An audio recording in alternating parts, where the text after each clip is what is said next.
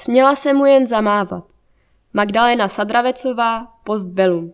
Kdyby se Milena Pelcnerová nenarodila v roce 1938 do rodiny odbojáře Ivana Pouchaniče, mohla by prožít klidné a radostné dětství. Osud tomu ale chtěl jinak a Milena dodnes na válečné roky vzpomíná se slzami v očích.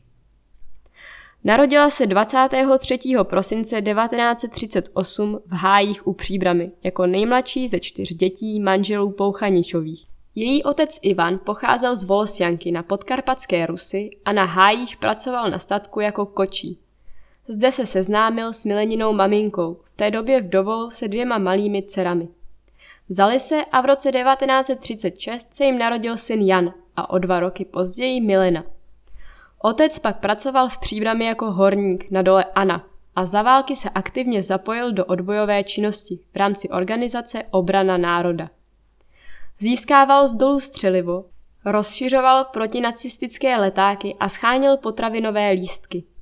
Na listopadový den roku 1943, kdy si pro něj na háje přijelo gestapo, Milena nikdy nezapomněla. Ještě mi nebylo ani pět let, ale pamatuju si, že jsem byla venku. A když přijeli, tak na hájích u školy se rozbíhají cesty na dvě – Napřed jeli tou spodní, tam se ptali, kde tady bydlí pouchaní a někdo jim řekl, že je to na hořejší cestě, tak se vrátili. A tenkrát auto, to byla vzácnost vidět. Tatínek řezal na dvoře pařezy, slyšel auto, tak šel k vrátkům. Oni tam u něj zastavili a ptali se, kde tady bydlí pouchanič. A on řekl, to jsem já. Nepamatuji se, jestli si mohl jít pro něco domů, nebo jestli ho hned naložili do auta.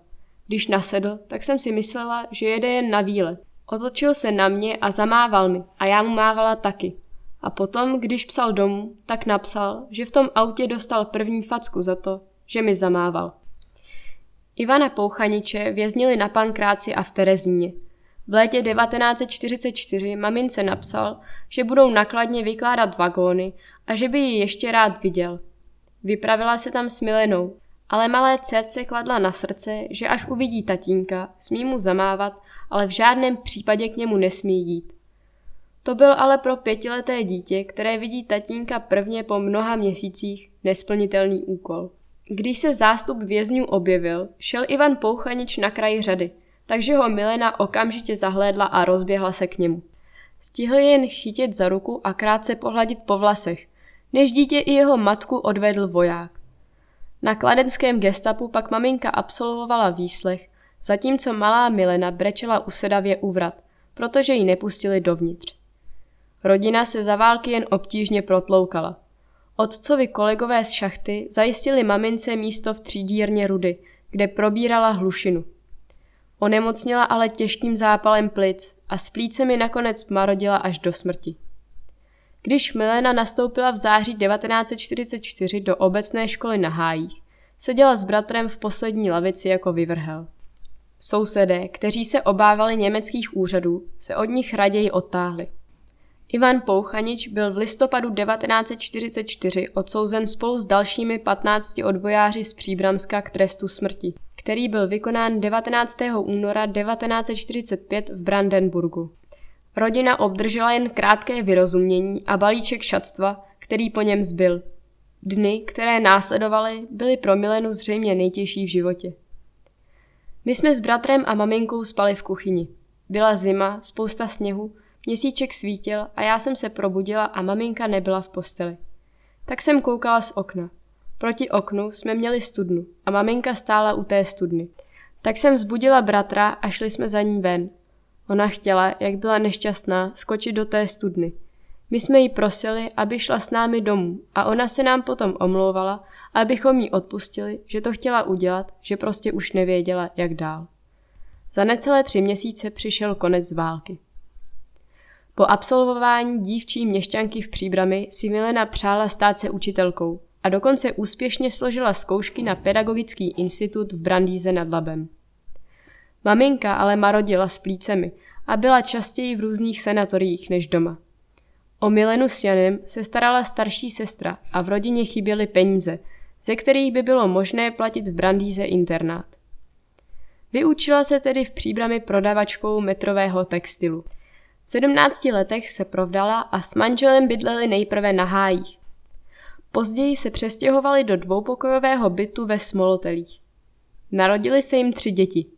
Po mateřské dovolené nastoupila ve Smolotelích jako poštovní doručovatelka a práce ji rychle seznámila se sousedy. Ke Smolotelům patří spousta samot, takže jsem se dost nachodila. Předplatné rudého práva stálo na měsíc 8 korun, tak si ho všichni objednávali především na podpal. Když děti trochu povyrostly, začala Milena pracovat v místním jednotném zemědělském družstvu. Dělala na poli a v živočišné výrobě a v JZD zůstala až do důchodu. Byt ve Smolotelích, kde bydleli, patřil původně jedné paní z Berouna, která si ho držela jako chatu.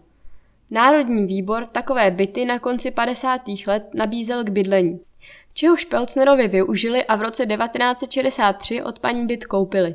Když v srpnu 1968 zemřela, vypravila se Milena se sousedkou na její pohřeb do Berouna, který připadl na 21. srpna. Dojeli ale jen na nádraží v Příbrami, kde už je čekal manžel s informací, že Československo obsadila vojska Varšavské smlouvy a že není bezpečné kamkoliv jezdit. Sám se vydal do Prahy, aby z nemocnice přivezl nejstaršího syna po operaci s hlasivkami. Tak přemluvil kolegu z ČSAD, aby vzal autobus a pro syna s ním zajel. O pádu komunismu a revolučních událostech roku 1989 se Milena dozvěděla z televize. Změnu režimu moc neprožívala, protože se jí za totality v malé obci nežilo špatně. Přesto byla za nastupující demokracii ráda. Dnes s obavou sleduje invazi Ruské federace na Ukrajinu. Přece jen má v sobě polovinu ukrajinské krve. Vyprávění Mileny Pelcnerové zaznamenali v rámci projektu Příběhy našich sousedů studenti z gymnázia legionářů David Hora, Matěj Hora a Štěpán Švagr pod vedením Božetěcha Burdy.